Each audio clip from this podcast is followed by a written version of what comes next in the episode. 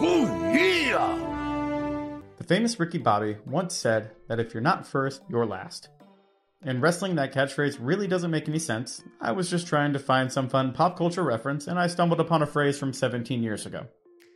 The opening match of a pay per view, especially WrestleMania, is designed to feed off the hot crowd and set the tone for the next few hours of wrestling. And while some have failed to capture that momentum, we're looking at you, Hercules vs. Haku, most have given us the chills and excitement of the moment and what's to come later in the night. I'm Rob from Cream of the Crop Wrestling, and this is our list of the top 10 WrestleMania openers. Embrace the madness. Number 10 Drew McIntyre versus Bobby Lashley, WrestleMania 37. I'm going to be honest here. This one is only on the list for emotional reasons.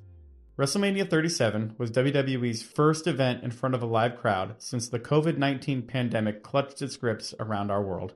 And the excitement of watching a show without people on monitors and piped in crowd noise really gave me goosebumps.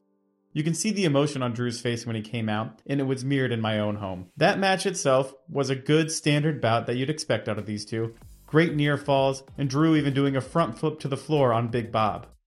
The ending was a distraction from MVP as McIntyre went for the Claymore, allowing Lashley to hook in the Hurt Lock to win the WWE Championship. The match was fine, but the emotion of the returning crowd was something you could never replicate. Number 9. John Cena vs. The Big Show, WrestleMania 20. In 2004, Jonathan Percy Lionel Cena Jr. was busy getting his PhD in a certain lifestyle of a thug. And in doing so, he gained quite a big following, and the signs of the next top star were beginning to blossom. Mix that with the hot Madison Square Garden crowd, then you know you are in for a fun few minutes. The match was a standard big man beats on little man for about 5 to 6 minutes before little man shows that he has a lot of fortitude to withstand the damage. Cena, not one to shy away from devious acts, hit the big show with his chain when the ref looked away, and then hoisted the 500 pound monster on his shoulders for a big AA and the victory. It was sweet, it was simple, and it was fun. Do more of that, please, WWE. Number 8 Edge vs. Alberto Del Rio, WrestleMania 27. This match is a much better watch when you know the aftermath. Edge has been at the top of his game since 2006, and Del Rio just came off of a Royal Rumble victory and was looking to secure the heavyweight title. Both men were very technically sound, and in your minds, this should have been an instant classic. The match itself was above average, if we're being honest. There was a lot of good finishing reversals, a lot of near falls and close calls, but then finally we have Edge hitting the spear on Del Rio to secure the victory.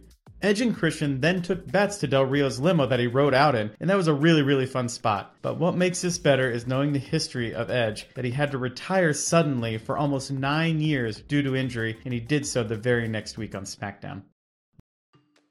Number 7. RK Bro versus Alpha Academy versus the Street Profits. WrestleMania 38, Night 2. Do you ever just want to watch six men fly around and do non-stop action for 20 minutes? Then this here is the match for you.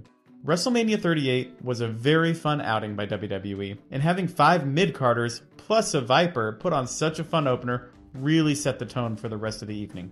This match had so many great spots, like Riddle hitting an RKO from the top rope, Ford doing a plancha over the post, and even, my favorite part, Randy Orton smiling.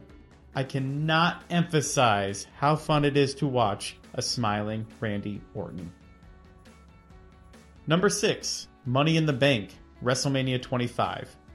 There are two Money in the Bank matches that have opened WrestleMania, and both easily could have made this list. But let's not be redundant and pick the one that Rob likes better. With ladder match veterans like Shelton Benjamin, Christian, and Kofi Kingston, this match was already set up for success. Throw in a big red monster, a world's strongest man, and an illegitimate leprechaun, then an instant classic was among us. The match did not tell a real deep story, but seeing Shelton Benjamin leap to his death and Christian hitting the unprettier from a ladder bridge, this match did not lack any holy bejesus moments. The match was capped off by CM Punk pulling down the briefcase, becoming the first ever two time winner of the Money in the Bank briefcase.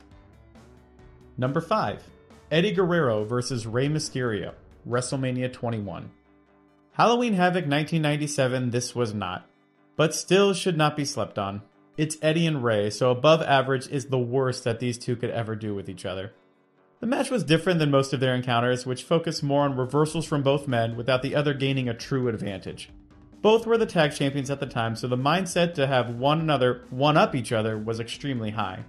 The ending saw Mysterio hitting the 619, go for a springboard hurricanrana that was countered into a powerbomb, but as Eddie went for the roll up pin, Rey reversed it into a pin of his own to steal the victory. After the match, Rey went for a handshake, and the reluctance of Eddie Guerrero was etched all over his face. The disdain would continue until the summer, when the two would face off for the custody battle of Dominik in a ladder match. I have to wonder if Dominik would have stayed out of jail had Eddie been truly his father this whole time. Number 4. The Intercontinental Ladder Match, WrestleMania 32. Similar to Money in the Bank, WWE did a multi man ladder match for the Intercontinental title two years in a row for Manias 31 and 32. And while both can actually make this list, I again just chose my favorite. If you prefer the one from WrestleMania 31, please let us know down below. The big difference in the two matches lies with two men, and they are Sami Zayn and Kevin Owens. While five others were in the ring, the heated rivalry between the two Canadians drove the match into another gear that 31 just didn't quite get to. Stardust wore polka dots to honor his late father, Dusty Rhodes, and even pulled out a polka dot ladder. Sin Cara had maybe his only positive moment in WWE with a huge splash from a ladder in the ring onto a Stardust laying on a ladder bridge. Sami Zayn hitting a half Nelson suplex onto a ladder, which was absolutely mental. And in the end, the match looked all but won by The Miz when he was knocked over at the last second to secure a win and a moment for the resident master of woos, Zack Ryder. Let's not mention him losing the title the next night on Raw. Number 3 Daniel Bryan versus Triple H, WrestleMania 30. I'm gonna be real, I forgot how much I love this match but it really is a special match for both men's careers. Going into WrestleMania 30, the Authority was doing everything to stop Daniel Bryan from getting into the world title picture. But the Yes movement would not be denied. If Bryan beat Triple H, he would then be entered into the main event later that night as a triple threat. This was the first and best match of the show of shows, and credit to both performers. Instead of a slow, cerebral match that we're used to seeing from the King of Kings, Mr. Levesque geared more towards Bryan's technical and indie style, and it was a clash of eras that melded beautifully. Despite numerous attempts of interference from Stephanie McMahon, a running knee propelled Bryan to the main event, and we all know what happened there.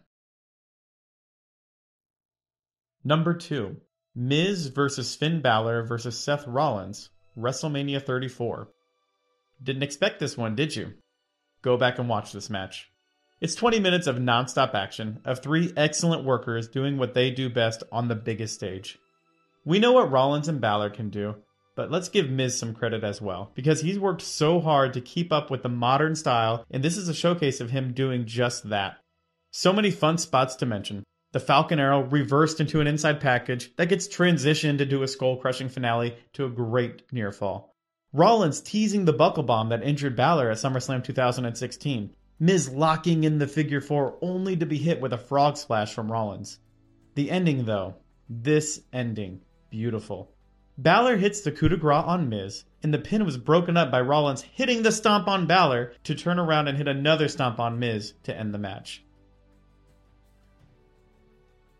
Number 1 Owen Hart versus Bret Hart, WrestleMania 10. Another obvious answer, but it's obvious because it's so good. Owen was the little brother trying to best his big brother at what he does best, and big brother trying to put little brother in his place. The story was simple, but the story was great. The two men went nearly 20 minutes and kept it technically sound as Owen was determined to show that he was the better man on his own merits. You have a great superplex spot, a German suplex bridge pin, and amazing reversals that were not common in WWE in 1994. The match ended when Bret was on Owen's shoulders going for a victory roll, and Owen blocked it, trapping Bret into a pin for the upset. The cherry on top storytelling wise was that Bret ended the night by beating Yokozuna in the main event to win the WWE title, and they went off the air by just showing Owen Hart in the aisleway staring with pure jealousy and anger at his older brother. This, folks, is storytelling at its finest.